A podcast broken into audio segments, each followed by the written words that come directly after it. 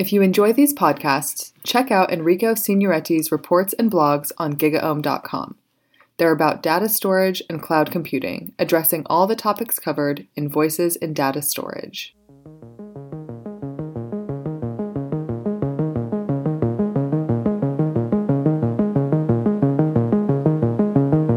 Welcome everybody, this is Voices in Data Storage brought to you by GigaOM. I'm your host Enrico Signoretti and my guest for this episode is Iikka Niinivaara. Iikka is a distributed system architect at Relex Solutions. Relex is a leader in retail planning solution with customers all across the globe. And in this role, Iikka is responsible for the vision and execution of scale-out features in Relex proprietary in-memory analytics platform. He identified an upgrade path to upgrade the existing product with a minimal disruption and successfully helped to implement the company's private cloud platform designed around these new scale out features. And now he is overseeing the finalization and now he is overseeing the finalization of the initial feature set and first production rollouts. Today we will talk about Relex and its two-tier based storage system that integrates in memory and object storage together quite a radical architecture, I would say. And you probably already know how much I love two-tier storage architecture. Hi, Iikka, and welcome to the show. Hi, Enrico. I'm really happy to be here. Yeah, me too. Uh, thank you very much for um, taking the time for uh, recording this episode. Absolutely. I'm quite excited about uh, your work at Relex, but uh, maybe I missed something in the introduction. So if you can give us a little bit more info about you, your job, and Relex, that would be very helpful for our listeners. Yeah, sure. Why not? Uh, yeah, I've been with Relex for, well, this summer it's going to be nine years, which is quite a long time in this industry. Um, at Relex, basically what we do is forecasting and replenishment for retailers which in a nutshell means, for example, making sure that the grocery store chain doesn't run out of milk, but also doesn't need to throw any of it in the trash. I work here at Relex uh, as a distributed systems architect, like you mentioned. Nine years ago, I started as a full stack developer and then moved on to working mainly on our in memory platform and now in this architect role. Relex, uh, as you mentioned, uh, is in forecasting planning for uh, retailers, and uh, and you have customer all across the globe, right? Correct. We have customers of all sizes. Uh, last year in 2018, we really broke through into like tier one largest retailers. We signed with the top five retailer in the world. So that's that's where the focus is. But when you build a company, you often have to start small and not go for the big fish right away. We still care for our older, smaller customers. They are really important as references, even for these bigger ones. Oh yes, and and indeed, uh, knowing that your infrastructure can support the smaller and the bigger customer is very very comforting i would say absolutely yes. So what about your infrastructure? So how relex uh, deploys uh, its solution uh, to the customers? We primarily deploy in what we call our relex private cloud. Basically we rent colo space in two data centers here in Finland and two in United States where we deploy on our own hardware and then offer it as a software as a service to the customers. We are also able to do on-prem installations for customers that really require it. It's still important in well with big enterprises in certain markets. So mainly in a SaaS application, but for customers that require uh, to have it uh, on their premises, you can do it as well. That's right. Yeah. Okay, and as we mentioned at the core of your solution, there is an in-memory application. Okay, can you go a little bit deeper on uh, its architecture and how it works? Yeah, absolutely. if you're used to like web scale kind of things, our architecture is a bit different, uh, atypical, if you will. We deploy a single process per customer that is completely in memory. For largest customers, the heap sizes for this process range up to four terabytes. So it, in a way, it's more like high performance computing than typical SaaS, if you will. I see. Everything for that customer runs in this one process. So all the computation, all the hot data is in memory. And this gives us the ability to have the computation always close to the data, giving us like giving us the highest possible performance, avoiding any data transfer or serialization overhead.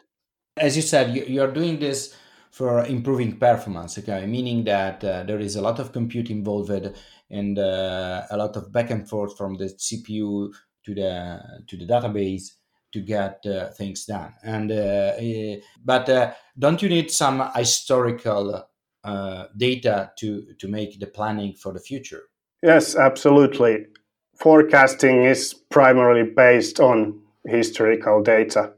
Our architecture allows us to keep history for many years hot in data and still being able to access it with the speed of memory. In another way, our problem is much more data intensive than, say, CPU intensive. So we need a lot of data accessible fast, but the actual algorithms themselves are fairly simple.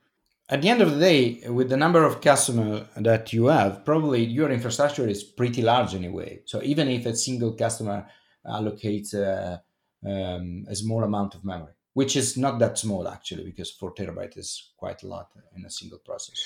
yeah, that of course depends a lot on the customer size, how much memory they need. Four terabytes is really for the biggest retailers in the world. I think currently we are running around 15,000 CPU cores and 250 terabytes of RAM across all our data centers. Okay, and uh, just to understand better, so this is the in-memory part, so the the real-time analytics that you do on the data and uh, uh, the, the, high performance tier. But then we mentioned that this is a two-tier architecture. So how how does it work? Core of the in-memory analytical platform we've built here at RELEX is our own in-memory analytical database. And this database works in an append-only fashion that whenever there is a new transaction committed into database, it writes a new immutable file that only contains the changes from that transaction. In a sense, it's an ever increasing log of changes that then allows us to also travel in time to see if some parameter has changed, while we always keep the latest state of the database hot in memory. Okay, so the, uh, every time you commit something, it ends up in the second tier. Okay. Correct. Yes. Exactly. And, uh, and the second tier is an object store. It's not uh, even a file or a block storage. So it's not uh, what we usually think about. Uh, you know, the second tier after memory. Yes, that's right. Of course, historically, when we started building this solution, we built it using the local disks on each server.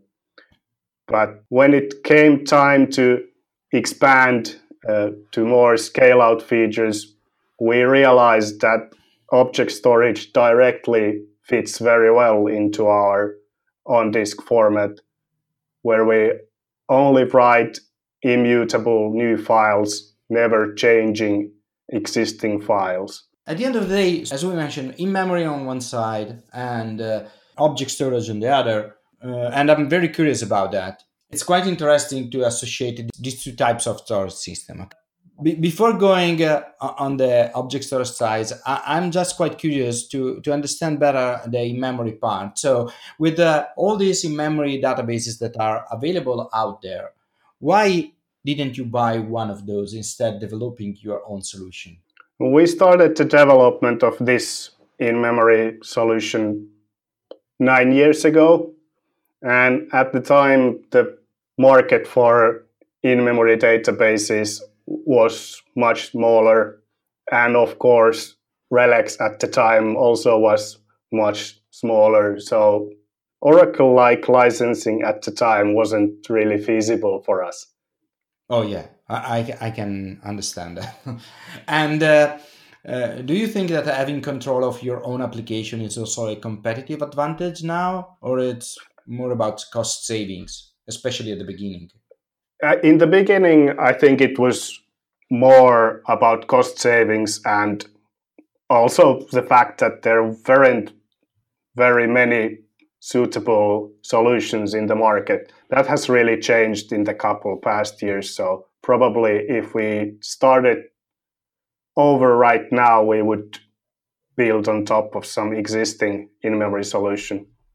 But as it is now, I think that having our own database uh, in-memory solution really gives us a big competitive advantage.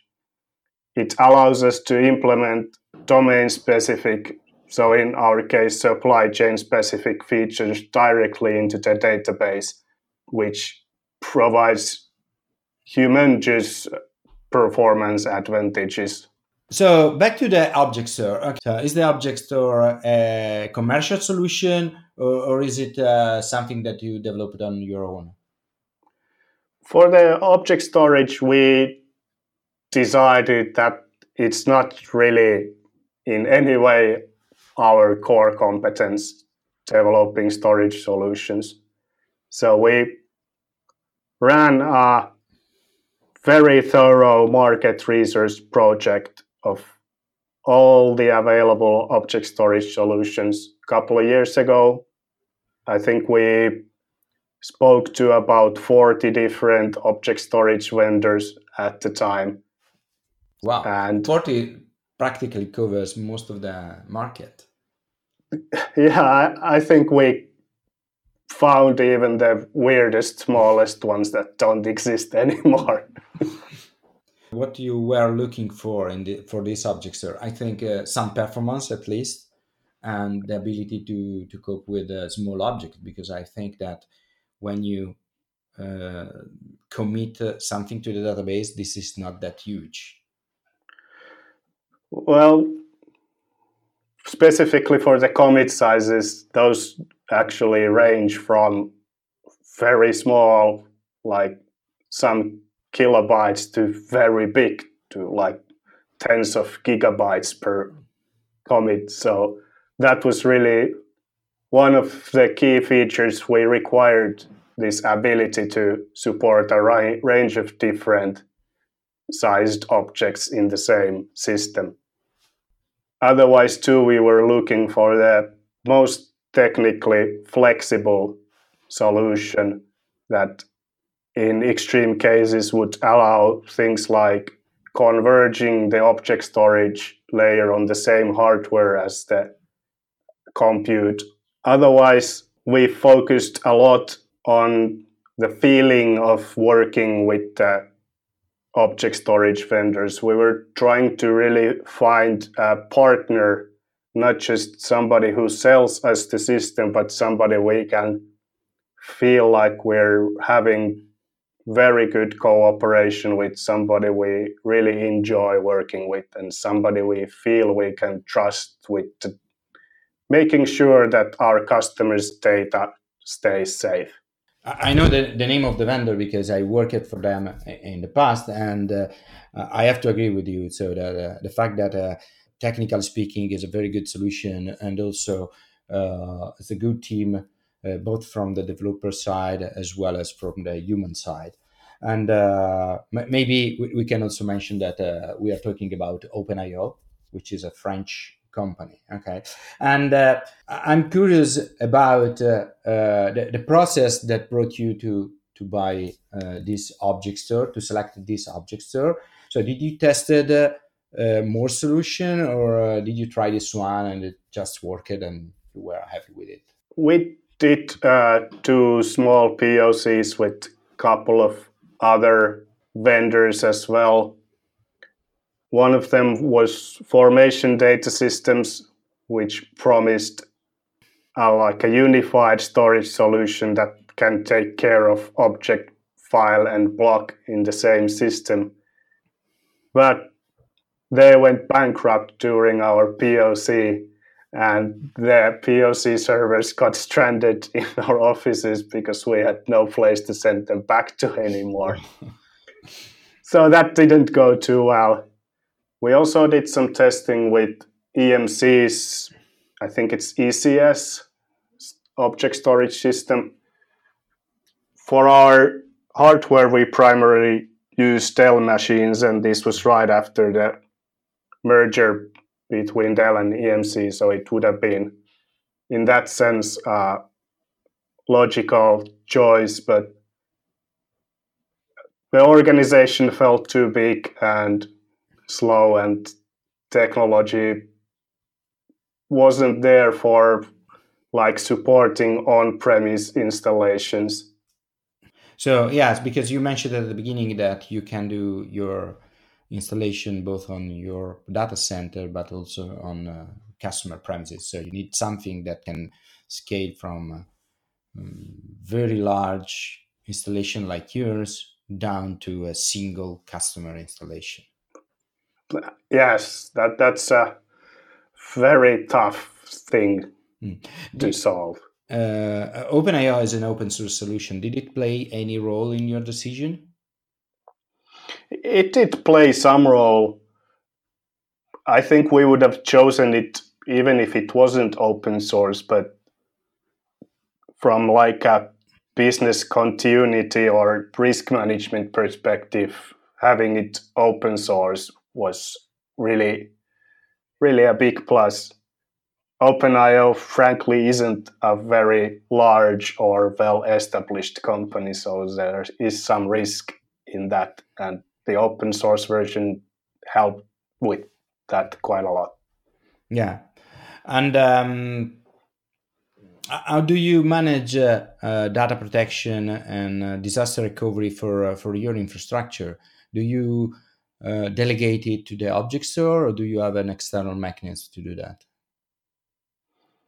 We use a multi-tiered solution where we use OpenIO's replication to replicate between data centers for uh, like hot recovery.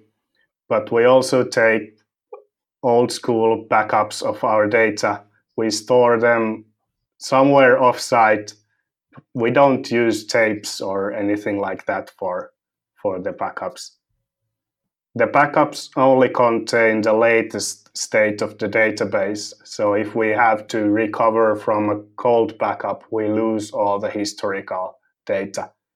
So that's really the last resort recovery mechanism. Mm-hmm.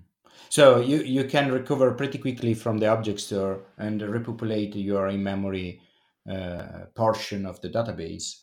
And uh, and then if something really really bad happens to your data center, you have offsite tapes to you know for the as a last resort, right? Correct. If, for example, here in Finland we have two data centers and we have OpenIO replication between those two sites. So if both of them went down for some reason, then we could recover into a third place from the backup. But if either of those sites is up, loading the data into memory from object storage takes about 10 minutes for the instance to become completely functional again. Okay, which is a good uh, RTO, right? Yeah, it's not perfect. It's good for disaster recovery, but it's not good enough for like interactive use. which is why the first like scale out feature we built on top of this storage system is a passive replication mechanism for high availability in our analytical platform. Okay, so you have replication of data uh, between in-memory instances that gives you the, the ability to uh, to respond almost in real time to any any sort of uh, single data center or single uh, fail in the in the infrastructure. And then if something really bad happens, you can restore data in 10 minutes. Correct. Which at the end is pretty awesome. So you, you, you provide a very high uh, availability for the application.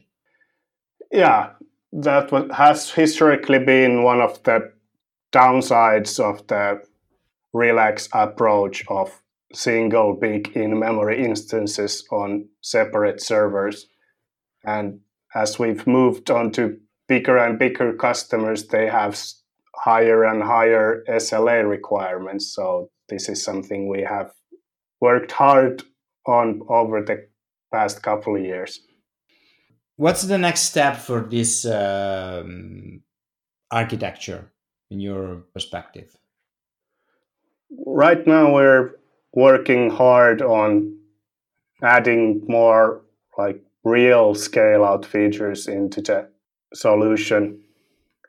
Previously, we have been mostly memory limited by the nature of our architecture, but with the latest batch of really large customers, we are becoming CPU limited in some cases. So now we are working on allowing computation to happen on multiple servers at the same time in the same database. And all of this replication between the instances on different servers happens through the object storage system. Okay, so the object storage becomes even more critical for your installation. Yes, the object storage system is really at the core of our distributed features all, the data between uh, servers in a cluster is transferred to the object storage system. Whenever there's a new transaction committed, the new file is uploaded to the object storage system and then it's through there distributed to the other nodes. This gives us the uh, persistence for the file at the same time as, as the replication to all of the nodes. And um, do you think that in the future you will need uh, an all flash object store to do that? That's a great question.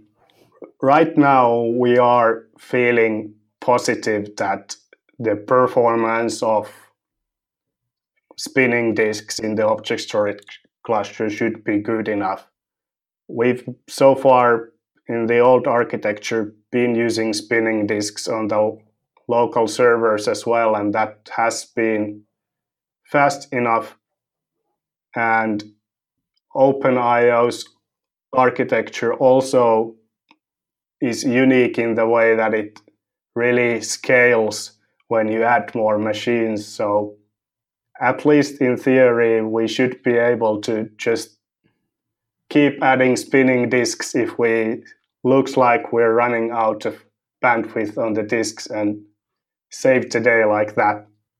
In other words, we currently don't have any plans to add Flash into our architecture at all. I see. Iikka, that, that was a very, very nice uh, conversation, and I, uh, and I really loved how you explained how you do things at RELEX. Just to close this episode, uh, it would be nice to give to our listeners uh, a few links about uh, RELEX, where we can find uh, the website, uh, as well as a few social media links to continue this conversation. Yeah, sure. The website is relexsolutions.com. That's R E L E X solutions.com, all one word. There you can find, well, mostly if you are in the retail business, things interesting to those guys, case studies and customer references. But there are also a couple of white papers on our database and analytical uh, architecture for the interested.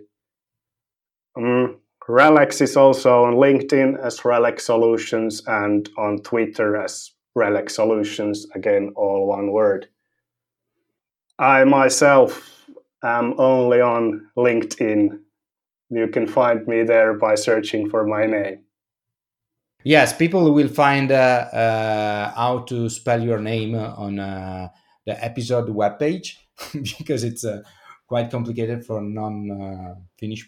Yeah, yeah, it's a very typical Finnish name with a lot of double letters. So yeah, if you're interested, go check out the website, find me on LinkedIn, and do get in touch.